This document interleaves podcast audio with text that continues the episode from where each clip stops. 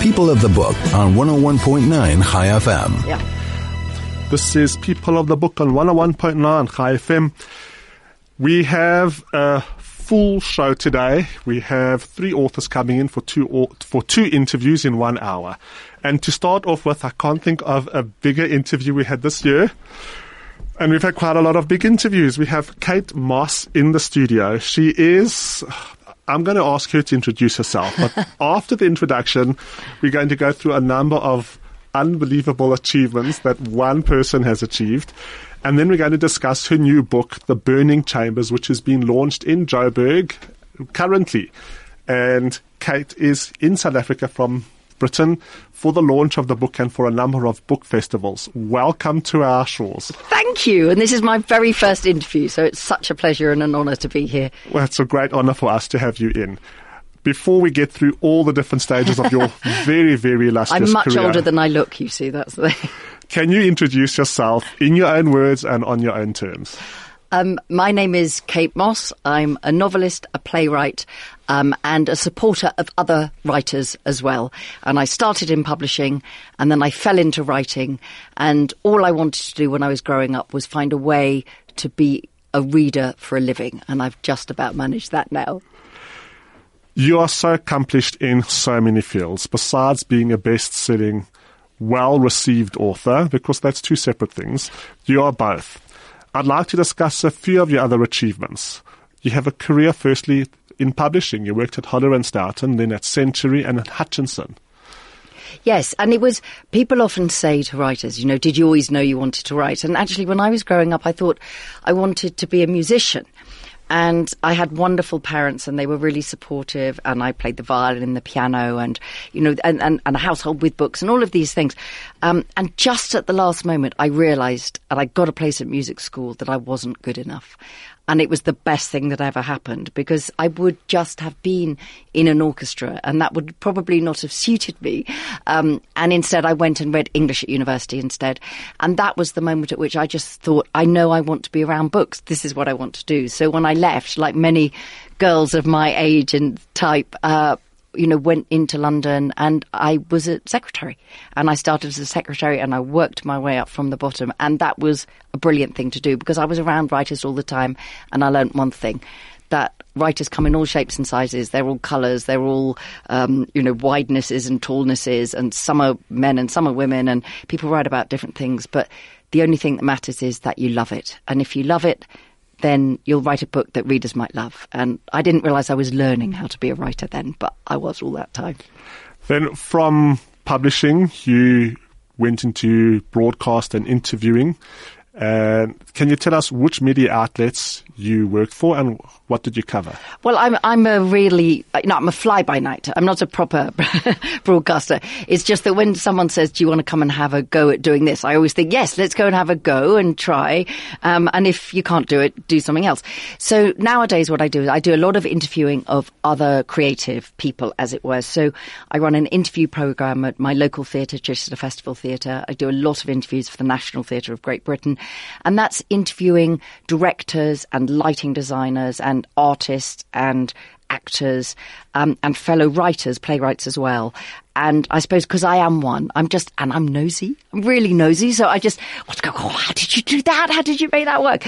Um, so I do all of that. And I also, I do, I, I, do things for the BBC. And that again is mostly interviewing other writers, um, or, um, what I suppose you could say honouring other people. So I make documentaries. So I've just made a documentary on a, a wonderful uh, writer called Helen Waddell, who wrote quite religious work, novels. Um, in between the wars, the First and the Second World War, and she's been completely forgotten. Or on Mary Shelley. So it's all of the giant footsteps I walk in as a woman who is a novelist. I make programs on those women in whose debt I am, I suppose. And now we've got you on the other side of the microphone yes. being interviewed. You're also an accomplished playwright, and you're on the board of the National Theatre in London. Yes, that that is a real privilege and a, a, a great great honour.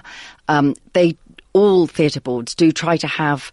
Uh, non playwrights on the board, as it were. So I'm kind of there as the arty voice, but being uh, a novelist and a non fiction writer. And my other great love is theatre. And whenever I've got a free evening, I'll go to the theatre. I'll try and do that. And so I think it's I was brought up like this by my parents that you give time in a voluntary way. You know, you do other stuff. And so when I was asked to be on the board, I thought, well, this will be great. It would be a huge time commitment, but it would be wonderful. And the thing that is such a privilege is it means that you see every single play and you learn about writing from all sorts of communities, from different parts of the world. You know, so we're about to launch an amazing new play about the Lehman Brothers and the passage of that one family um, into America and everything that came out of it. And because I write about family and I'm interested in in faith and systems of faith. It's that sort of thing that gives me so much pleasure to serve on the National Theatre Board is that you start to hear all the stories from all over the world from communities that you would never come from, but they're suddenly there they are in front of you and that moment when the lights go down and you know you have that shiver and you know you're going to be in the presence of some wonderful acting and some wonderful storytelling. So it's just what I do for myself on the page. I like watching other people do it on the stage. And you also have a family connection into the acting world. Well, I well, I have two in a way, really weird way. In that, um, my lovely, lovely father, who died in 2011 and is still very much missed, he um, was in the army during the war, the uh, Second World War, and when he came out, he wanted to be an actor, and he wrote some slightly ropey plays, I've got to say. And he shared a flat with two actors. One was Denholm Elliott and one was Peter Finch. And he realised very early on that Peter Finch was better looking and Denholm Elliott was a better actor. So he gave up and became a solicitor instead. Um, but he loved the theatre and he was involved. And my son is now an actor. Um, and he's just come back. He's 25 now. Um, and he's just been playing Brad in Rocky Horror. And before that, he was playing Marius in Les Mis. Um, and he's just about to start his new job.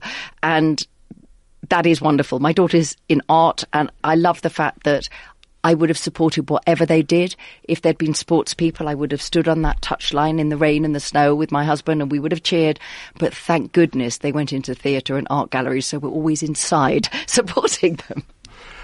Then I don't know when you find extra, you know, free time to do all of this because we haven't finished your list of accomplishments. Oh, no.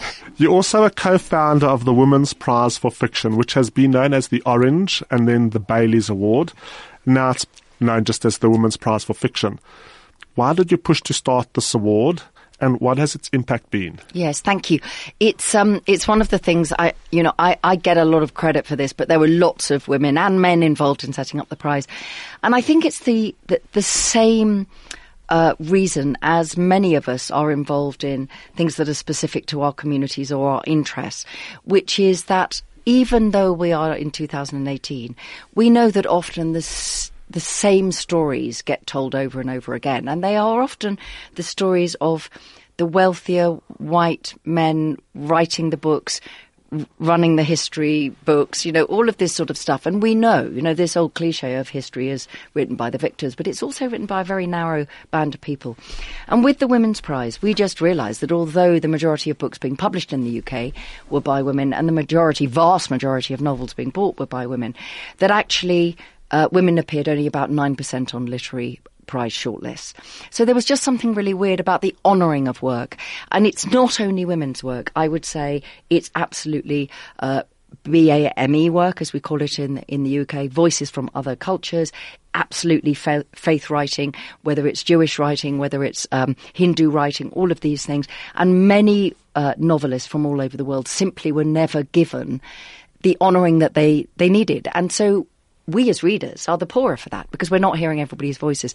So, you know, our winner last year was Naomi Alderman for The Power. Um, and I remember she was shortlisted for her very first novel, Disobedience, which was set in a, um, a, a, a very traditional Jewish community in North London.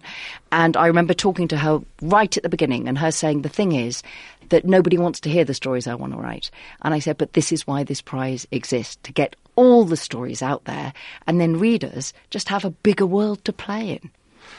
I watch all the awards, but the uh, the the Women's Prize for Fiction is one of the ones that I do watch, and I try and make sure that some of the books on that short, the long list and in the short list, have been featured here on the radio oh, show. thank you, thank so you. We do thank you for Good. creating another channel to bring these voices to to, to, to, to, to our radars. Exactly.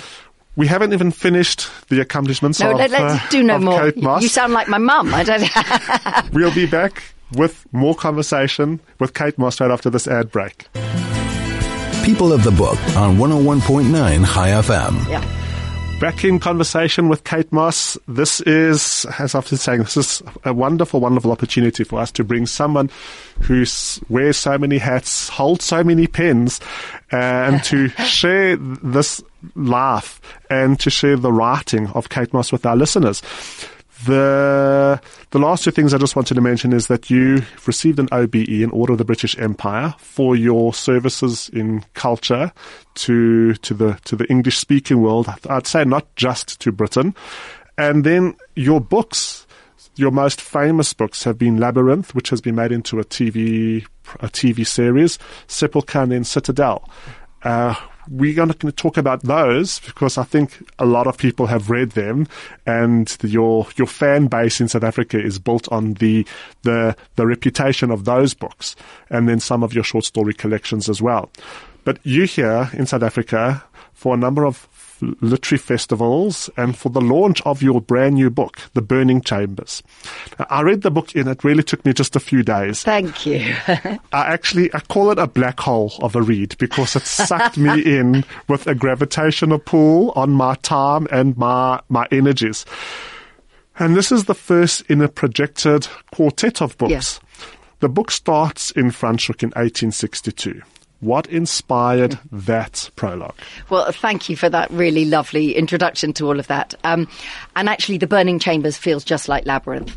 It's if you're lucky in your career as a writer, you have a book that really just you feel almost nervous all the time you're thinking about it and i had that with labyrinth and i didn't expect it to happen again later in my career and it's happened with the burning chambers and that's partly because i had to stop being a writer full time because i was caring for my parents um, and they're both gone now, which is very sad. But my mother in law still is with me and lives with us as well. We all live together. And so I had this period of reflection and I had time to really let a story take root and do research. So the Burning Chambers absolutely started because I was in South Africa. Um, and I was here filming Labyrinth. We filmed a lot of Labyrinth in South Africa um, at the South African Film Studios outside Cape Town. And then I went to a book festival in Franschhoek. And as I was driven into the town, I saw a sign at the side of the road that said Languedoc and it's spelt with a Q, not a G, when I saw it. But I thought that's strange. This is the area that all my historical fiction is inspired by, the southwest of France, a region called Languedoc, where Carcassonne is. And I write all of that. All of my books are a love letter to Carcassonne and that part of France. And then I saw that all the restaurants in the street had got French names. Um, and I thought, this is really strange. And then I saw the street was called Huguenot Street. And so then I thought I better ask someone, and I said, um, you know, what what what is what is the history of of here? And and they looked at me and said, don't you know that the word Franschhoek comes from French corner? And at this point, I had, you know, that trickle down my spine. I oh no. So I went to the uh, museum, Huguenot Museum, at the end of the street, and I went in and I walked around. It's a beautiful museum uh, sort of commemorating and honouring the Huguenots who fled persecution, religious persecution in Europe, and came to, as it was then, the Cape, which had been colonised, obviously stolen um, by the Dutch and the Dutch East India Company. And at the room at the back, uh, there was a painted board of people who sailed, French families who sailed from um, Amsterdam and The Hague um, after the revocation of the Edict of Nantes in 1685.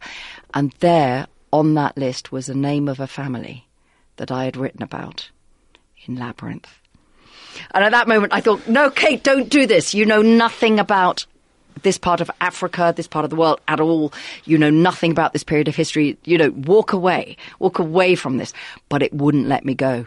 Um, and then I, st- I, you know, I started to research and discovered that there had been an understanding from the Dutch East India Company, who were shipping people and um, provisions all the way down via the Cape of Good Hope, as it was then, and onto Batavia, where their main uh, trading was uh, based. And they had realised that the land in the Cape was similar to the land in southwest France. And maybe if they found some French winemakers, they could persuade them to come out to the Cape and start planting vines. And that's where it started. And so at that moment, I thought, I'm going to have to write this story. And it just took shape. It's a Romeo and Juliet story, 300 years of history, a Catholic family, a Protestant family, um, a missing will, a legacy, the sins of the fathers being visited on the children and over and over. But most of all, it is a diaspora story. And it's about what it means to be a refugee and to have everything that you know taken away from you for no fault of your own. And this is a universal story. I'm writing about the Huguenots of France. I could be writing about now. I could be about writing about the Jewish diaspora, certainly the Jewish people in France as well. I could be writing about any number of people, um, you know, who have, because of decisions made in political terms, it's never about faith. It's always about victimizing another group of people for power. And I did have at back of my mind, what would it have been for the children of my people in the burning chambers to have arrived in the Cape 300 years after the story starts, their descendants. And you carry your home with you. You carry your home in your heart and your families sing about the places that they've been forced to leave, and you always have a little bit of Languedoc, a little bit of Carcassonne in your heart. But what if by luck you arrived in South Africa, which of course wasn't South Africa then in the same way, and you found that the land there looked like the land that your parents and your grandparents and your great great grandparents had told you about. And so the idea of most refugee stories are awful stories. We know this but sometimes maybe you can make a new home. And so I started to have this great um, sense of his, the, the, history. And I'm an outsider in South Africa. I, kn- I knew nothing about it. So I could stand in Franschhoek and think, what would they have felt like me, complete outsider, know nothing, to stand here and you look up at those amazing Franschhoek Mountains and the incredible land and think, oh, this does look like the Garrigue outside Carcassonne. This does look like Toulouse. This, you could pick up the earth and it's different colour, but there's something about it that speaks of home. So that's why it's now four books because the more I researched, the more the bigger the story got. And um, you know, my lead character Minou, she's a Catholic girl in Carcassonne, and when the story starts, she doesn't know her world is about to be taken from her because the wars of religion will start on the first of March, 1562, and the girl that we meet in the graveyard right at the beginning of the book in Franschhoek in 1862. By the end of the book, a reader will think, oh, I, oh, I think I know who's, you know, which family she's going to come from. Um, it's a big old project. you know, I'm not sure what's going to happen to everybody yet or how I'm going to get there, but I will get back to Franschhoek. But have you already planned the, what's going to happen in the four books? Do you have an outline? No. Um, what? no, sadly, no. The way I work is I research the real history. Um, I write imaginary people against the backdrop of real history. So I'm not writing a history of the wars of religion in France, which started in March 1562 and came to an, a, a, desperate, exhausted end um, in April uh, 1598 when the great French king Henri of uh, Navarre, Henri IV, signed the Edict of Nantes, which gave religious toleration, which was broader than just the Huguenots, actually. And he was a great king. Um, so I know that history. I know then the revocation. I know the diaspora. I know that millions of people were slaughtered in these religious wars. I know that all religious wars in the end are the same. Uh, oddly, they're people with power picking, saying, you are the enemy. And now the people who were your neighbours, you must renounce them or we will take you too.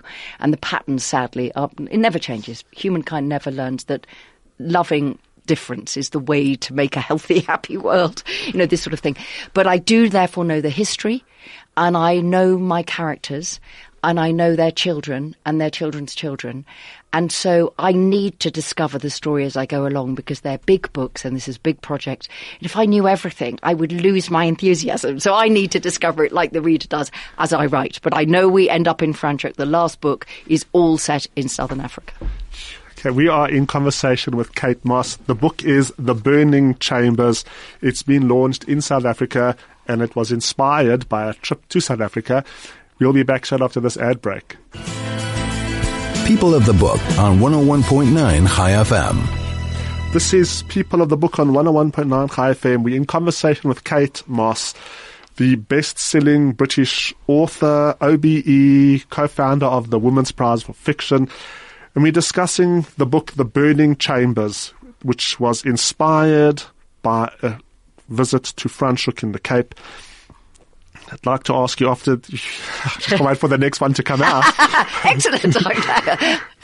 the, the basic outline, just to whet our listeners' appetite without giving too much away, the basic outline of the Burning Chambers. Um, the outline, I mean, the novel starts on the last day of February 1562, where a young girl uh, leaves her home in the medieval city of Carcassonne and goes across the bridge to the modern town, which is 14th century Bastide walled town, to open up her father's bookshop. And as your listeners know, all the best stories start in a bookshop. It's all about the books, really. And I wanted that because at that time, so many of the looted uh, manuscripts and texts from uh, Britain, that you know was England at the time, uh, from the dissolution of the monasteries, had found their way into Europe. So bookselling was suddenly becoming a thing. You know, on every street there would be booksellers. So I love the idea that we're right at the beginning of what we all love now. And she she knows something's wrong with her father. He's come back from a trip earlier in the year and he's not himself, doesn't even go to Mass anymore. But she doesn't know what and she's not worried. Her world is fine, happy. Loves her family. Her mother has died, but she's got siblings and it's all good. And that was my starting point the idea that the next day, hundreds of miles away, there will be a massacre of unarmed men, women, and children at prayer in their temple, their Huguenot temple, in a place called Vassy in northern France. And because of that, her world is about to be torn apart. But when we meet Minou, my lovely, lovely Minou, she doesn't know.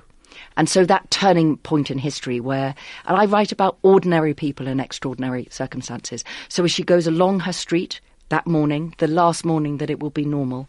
She says hello to her Catholic neighbours. She says hello to her converso neighbours because there are many Jewish refugees in Carcassonne fleeing the persecution, being forced to convert, but have fled into uh, Carcassonne. And the spirit of the Cathars, the idea of religious tolerance, is very strong in the southwest, much stronger than it is in the north of France. So it's a community of Jewish people, Moors, Protestants, Catholics, neighbours, we know that soon they will not allow to be neighbours. We know that there will be the boots at the door and the tell me where the Huguenots have gone, where are you hiding them, all of these things. And of course, the Jewish refugees have been through this all before, they've seen it before. And this, when the story starts, though, Minou is just an innocent girl.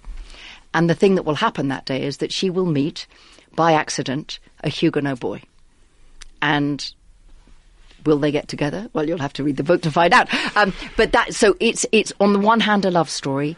It's a feud between two families. It's an inheritance, and the thing that Minou has, there is a letter put under the door in that bookshop, and it's addressed to her by her given name, which nobody uses. She's known as Minou. Nobody calls her Marguerite Joubert. And when she opens it, all it says is, "She knows that you live." And when I wrote those words, I thought who is she? I didn't even know who she was. So it is, you know, it, it's it, it's a sort of stalking novel almost. It is about religious intolerance. It's about the consequences of faith being used for bad rather than good. And this comes from my own background in that, you know, my aunt um, was one of the founders for the movement of the ordination of women in the Anglican Church in in Britain. Uh, she's sadly now gone. My aunt, uh, my godmother, who died last year, was an Anglican nun. She was 104. My grandfather was um, a vicar. Um, my so I grew up in a, a gentle faith environment, which was we went to church on Sundays. Nobody talked about it. Nobody made a thing about it, and it wasn't a cause for dissent. Um, and so for me, all of these things come together. But in the end, it is a love story. It's a love story, and it's a story about how ordinary people the courage of ordinary people trying to stand up against oppression and intolerance um, and it's an adventure. So it's pretty fast moving, as you know, because you've read it. And the one thing I did have, I did have that fight, those final scenes in the castle in the mountains. I always had those in my mind. I just didn't know who would be there to tell the story for me.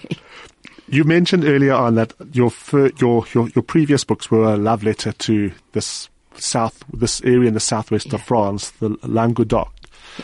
Why? Why did you fall in? How did you fall in love with this place? Um, I I fell in love. I, I, was just really lucky, really lucky. My husband and I bought by a, a series of daft coincidences. Um, a tiny house in the shadow of the medieval city wall of Carcassonne. Um, and I went there for the first time in 1989 and I was pregnant with my daughter um, and had never been there, so I hadn't been there to buy the house. And we walked through the town. It's a beautiful uh, grey stone walled town in the southwest of France, where the setting sun turns the walls this beautiful kind of apricot colour, and you can see the Pyrenees in the spring and the autumn 30 kilometres away, covered in snow, but you'll be standing in the sun like, like today is Johannesburg sun. This beautiful sun on your face. And it's a place that changes with the season. So with the cherry blossom, with the apples, with the sunflowers, with the lavender, with the vines. There are rows of vines everywhere, legacy of the Roman um, occupation. And as we walked through the town, it was misty and dark and cold, and nobody was about because that's what happens in France out of season. And we walked across the Pont Vieux, the old bridge, which is across the river that separates the two halves of the medieval and the more modern Bastide. And then I saw ahead on the hill what looked like a crown of stone. Uh, rings of turrets and towers, um, two sets of walls, the lights on there, the stone, and it is a medieval fortress castle. And that was it. It was a coup de foudre. I just fell completely in love. And over the next few years, and my daughter was born, and then our son was born, and we spent half the year there when they were little. And I started to learn about the history of the Cathars, um, who were a group of heretical Christians who were who lived and died and suffered in that region.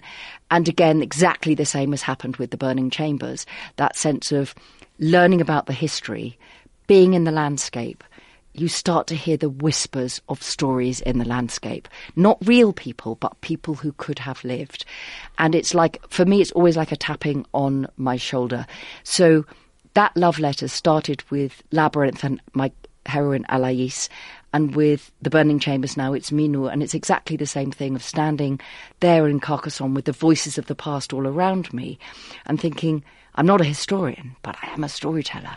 And you know, it's like what I feel I'm saying to my readers is just come closer and I'll tell you the story about a girl and her love.